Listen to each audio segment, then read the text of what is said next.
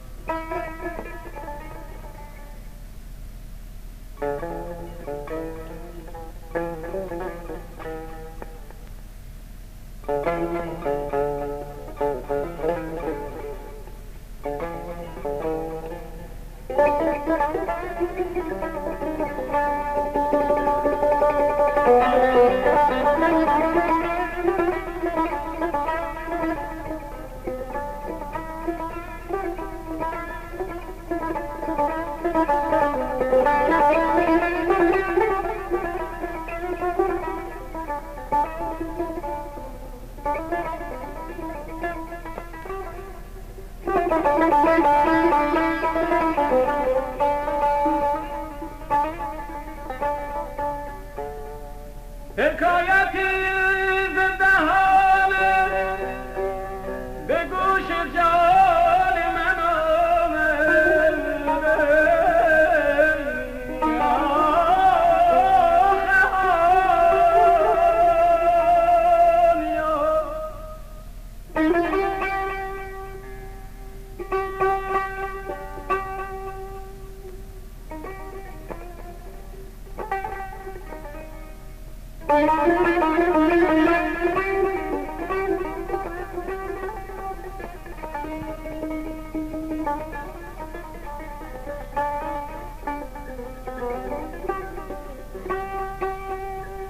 حکایت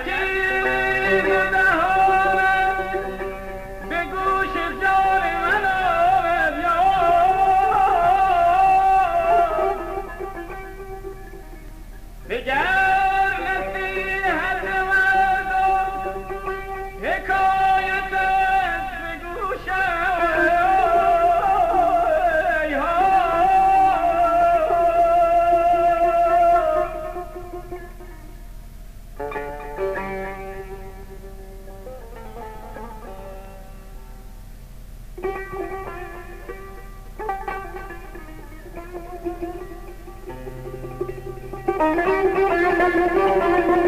you.